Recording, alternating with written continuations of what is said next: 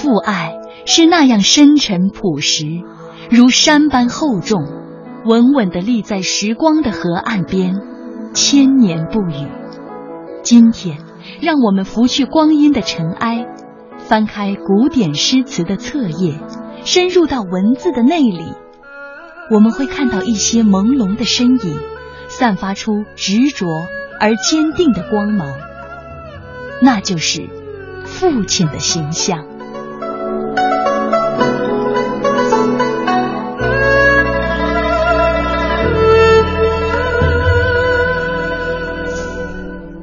月夜，今夜福州月，闺中只独看。遥怜小儿女，未解忆长安。香雾云鬟湿，清辉玉臂。何时已虚晃，双照泪痕干。天宝十五年，也就是公元七五六年的春天，安禄山由洛阳攻潼关。五月，杜甫从奉先移家至潼关以北白水的旧父处。六月，长安陷落，玄宗逃往四川，叛军入白水。杜甫携家眷逃往福州羌村。七月，肃宗在灵武，也就是今天的宁夏灵武县即位。杜甫获悉，即从福州只身奔向灵武，不料途中被安史叛军所俘，押回长安。困居长安时，杜甫写下著名的《月夜》，表达了对离乱中的妻子家小的深切挂念。在著名文化学者于丹的记忆当中，也曾经有这首诗，伴着桂花的香味儿，温暖了他的整个童年。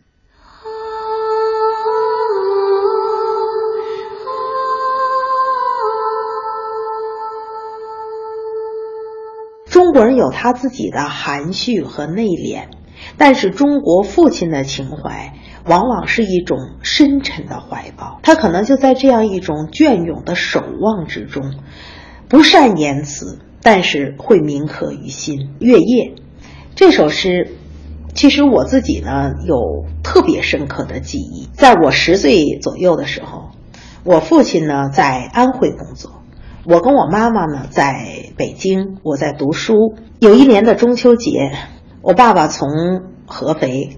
给家里面带来了很多很多的吃的呀、用的呀，那其中呢还有一个高高的大纸盒子。我和妈妈打开盒子的时候，里面是满满的一束桂花，因为我妈妈的名字里面有一个桂字。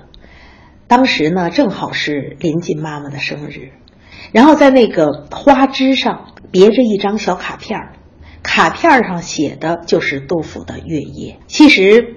当时我真的是很小，我爸爸呢就想着说，我妈妈就在这样的一个时候，在眺望着、思念着，而我呢还那么不懂事儿。其实杜甫写的呢，不光是在想念孩子，也在遥念他的妻子。他想象着他妻子眺望他的样子，香雾云鬟湿，清辉玉臂寒。何时已虚晃，双照泪阑干。什么时候家人可以重聚？那个时候明月再照进窗户的时候，大家的脸上不应该再挂着相思之泪。那个时候应该是离人团圆的时刻，也是孩子欢心的时刻。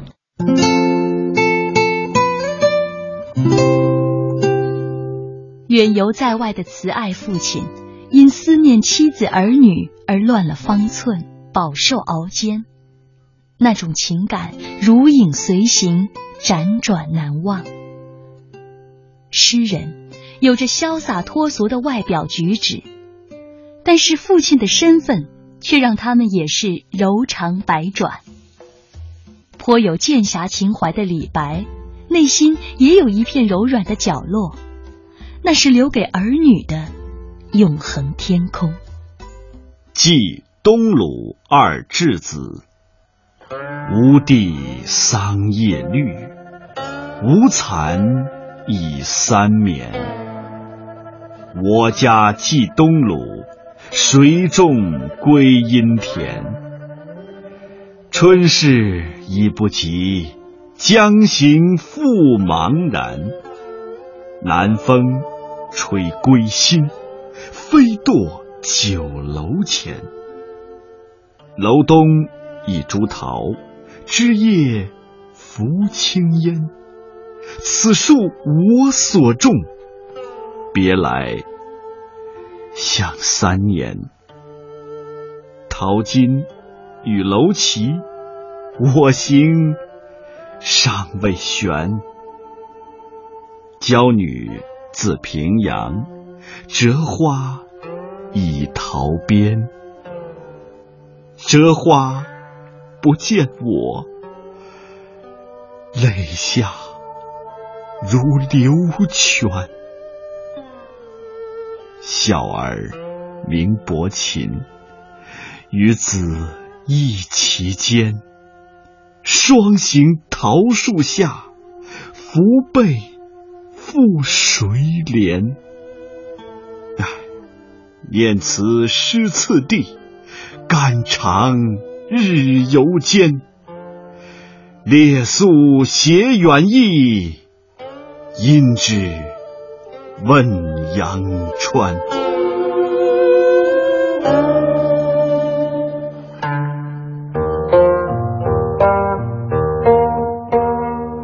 文学史上给李白诗歌风格的定论是豪放飘逸。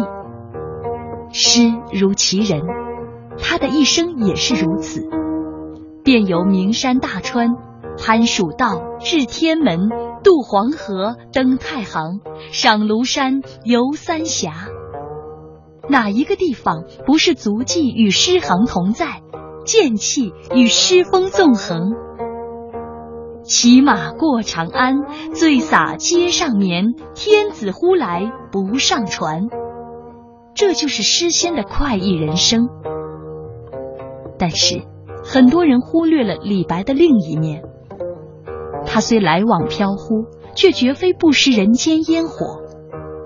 这首《寄东鲁二稚子》，就是一首千转百结、感人至深的诗篇，展示了他。细腻柔情的一面。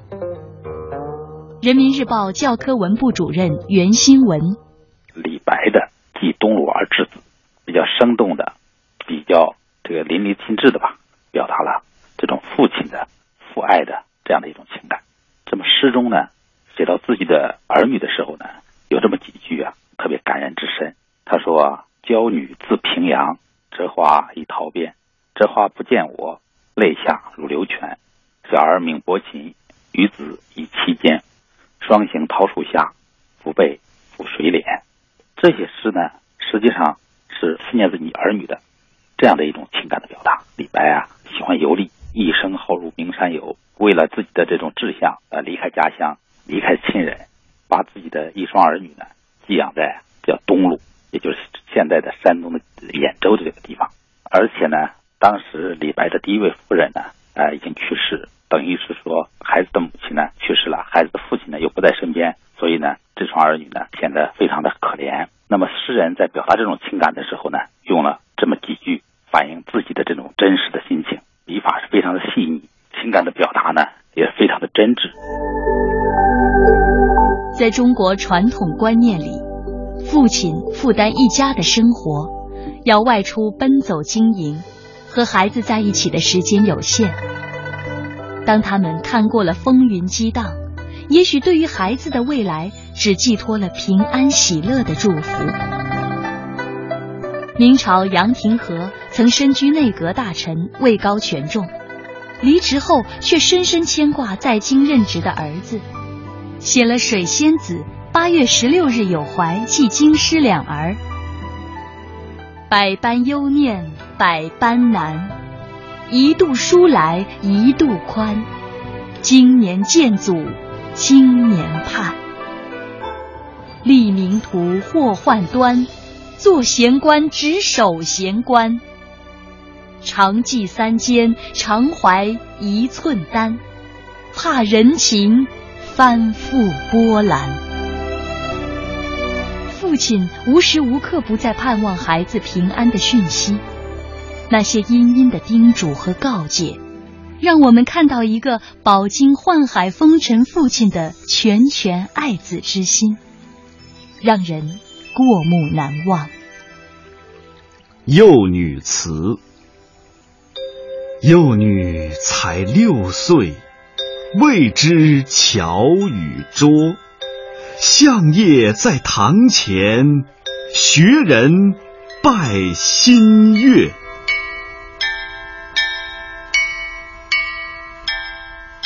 很多时候，我们会说父爱如山；很多时候，我们会觉得父亲不善言辞。在古典诗词当中。我们可以看到父亲的怀念、深情和期待，也可以看到父亲与孩子在一起的天伦之乐，暖意融融，让人感怀。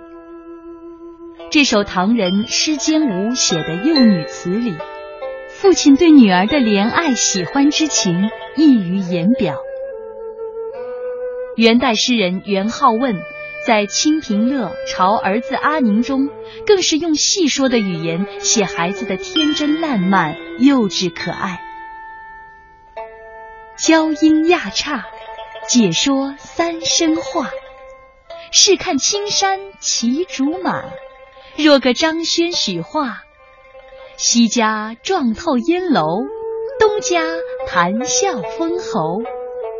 莫道元郎小小。明年不娶黄牛。父亲对孩子的喜爱充盈在字里行间，而其不求功名利禄，只愿安享平常生活的教子态度，更是令人钦佩。诗歌能打动人的是内在蕴藏的情感，在这些古诗词当中，我们看到诗人作为父亲，把对子女的爱。与殷殷期待写进诗词中，因为情出肺腑，更有动人心魄的感染力。天伦之乐让我们深为之喜，但是生命的多变又怎会始终一帆风顺？也许波折多舛，是我们每个人难以避免的轮回。对于父亲来说，孩子的平安是一生所求。而孩子夭折，是父亲心中最深的痛楚。西晋文学家潘岳为早亡的幼子写过一首思子诗，极是沉痛。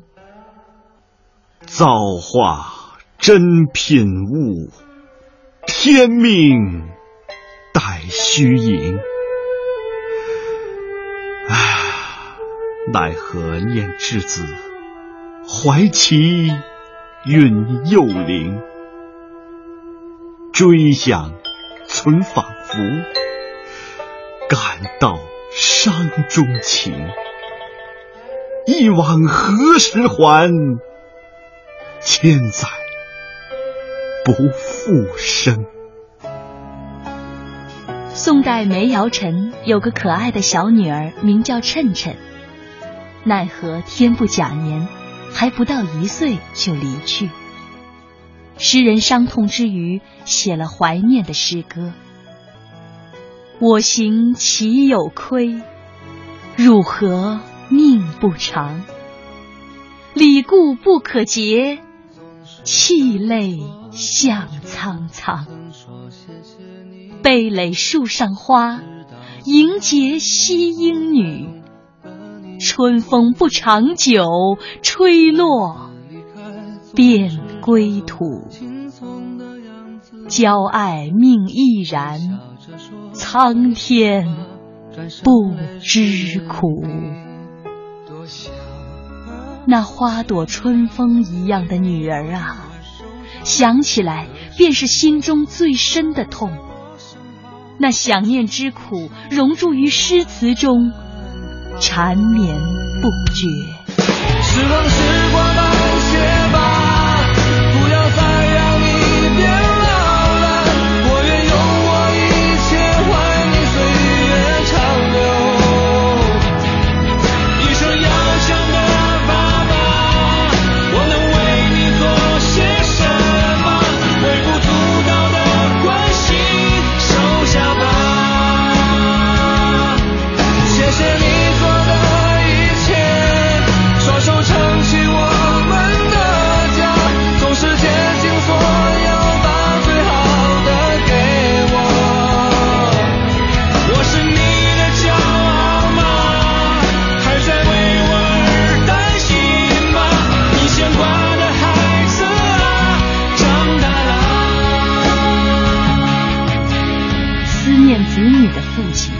享天伦之乐的父亲，饱受丧子之痛的父亲，这都是我们心中的好父亲。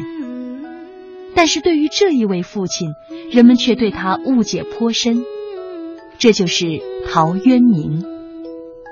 陶渊明爱喝酒，于是有人说陶渊明是一个慢性酒精中毒患者。这不仅使他自己未老先衰，而且殃及后代，使得五个儿子都是低能儿，个个蠢笨无比。这在他的择子诗中尽显无疑。是这样的吗？我们不妨先听听择子原诗。择子，白发，背两鬓，肌肤不复时。虽有五男儿，总不好执笔。阿叔一二八，懒惰故无匹。阿轩行志学，而不爱文术。庸端言十三，不识六与七。通子垂九龄，但觅礼与利。天运苟如此，且尽杯中物。陶渊明有五个儿子。诗中所说的都是他们的小名。如果光看诗的字面意思，陶渊明似乎流露出孩子愚笨的无奈和恨铁不成钢的叹息。但我们都知道，诗有言外之意，要真正把握诗歌，就应该揣摩诗人所要表达的深层含义。举个例子。读者如果只看到非常推崇陶渊明诗歌的苏轼诗句“惟愿孩儿愚且鲁”，就断定苏轼不是合格的父亲，这是非常片面的。苏轼诗的深层意思是抒发自己屡遭贬谪的满腔悲愤，并讽刺当时迫害他的公亲们愚且鲁。喜儿一诗如下。人皆养子望聪明，我辈聪明误一生。但愿孩儿愚且鲁，无灾无难到公卿。陶渊明的择子诗的主题历来有两种不同的看法。清代张廷玉认为是期望甚切，稍不满意，故遂作贬词耳。宋代的黄庭坚则认为，观渊明之诗，想见其人楷体慈祥，气血可观也。哪种看法更为客观呢？学生必备诗词系列丛书作者、北京晨报副刊主编尹文胜讲述了他的观点。陶渊明这首诗，虽然也有人认为他是恨铁不成钢，责备孩子不求上进，品学不优。但更多的人的理解是显露出一位父亲对孩子的亲近，倾注了对孩子的期望。我觉得陶渊明这是一个好父亲。整首诗读起来幽默风趣，一点没有板起面孔教训的意思，而是用诙谐的诗句、漫画的手法，指出儿子的缺点，字里行间都是父亲的慈祥。语言幽默的背后，可以显见他们的父子间平日里也许是打打闹闹、说说笑笑的。今天的父母亲应该好好的读读这首诗。多少家长都望子成龙，孩子巨大的压力，全社会也都背负了教育的重担。其实每个孩子都是独一无二的，优秀当然很好，但有的懒惰一些，有的不喜欢语文，有的数学差点，其实都可以向陶渊明学习，以一颗平常心看待。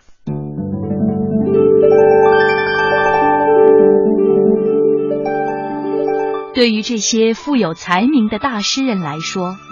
他们不可避免的会进入到公众的视野，也可能会成为权贵借以利用的对象。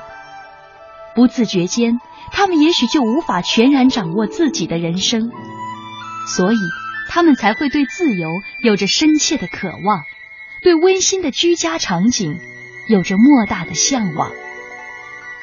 陶渊明如此，隔了很多年之后的辛弃疾同样如此。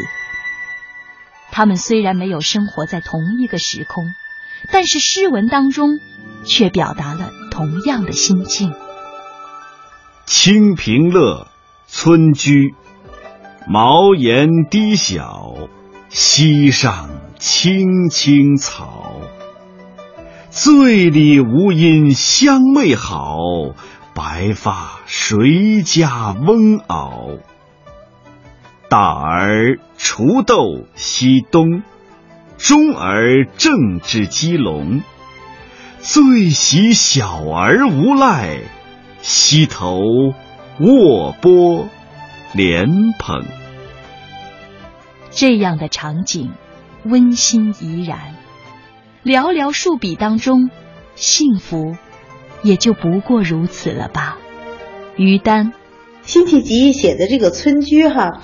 他就是写了一个其乐融融的乡村田园风景，这样一种拉家常，家里面呢老老小小其乐融融，这是一个什么样的田园风景？它常常让我想起来老子说的那种小国寡民、农村生活的那种最初的原始景象。那样一种甘其食，美其服，安其居，乐其俗。不管吃什么粗茶淡饭，都觉得是香的；不管穿着什么样粗布衣服，都觉得是美的。自己家住的茅草房也是能安心的。自己家这一地带的风俗，自己可以自得其乐。所以呢，醉里吴音相媚好，它是一种方言，它是一个地方的标志。那其实。人之所以有故乡之感，就是觉得这个地方的乡音与乡土能够让他的心安顿下来。所以这里写的孩子，都不是奋发图强的孩子，而就是眼前过着朴素踏实日子的景象。大儿锄豆溪东，中儿正织鸡笼，最喜小儿无赖，溪头卧剥莲蓬。你看看，长大的儿子。可以挥着锄头去耕地了，二儿子干不了那么重的体力活，在那儿正在编着鸡笼子，然后小不点儿什么活都不会干，就躺在那儿剥莲蓬吃莲子。其实你看看这个样子哈，就是乡村田园其乐融融的生活景象。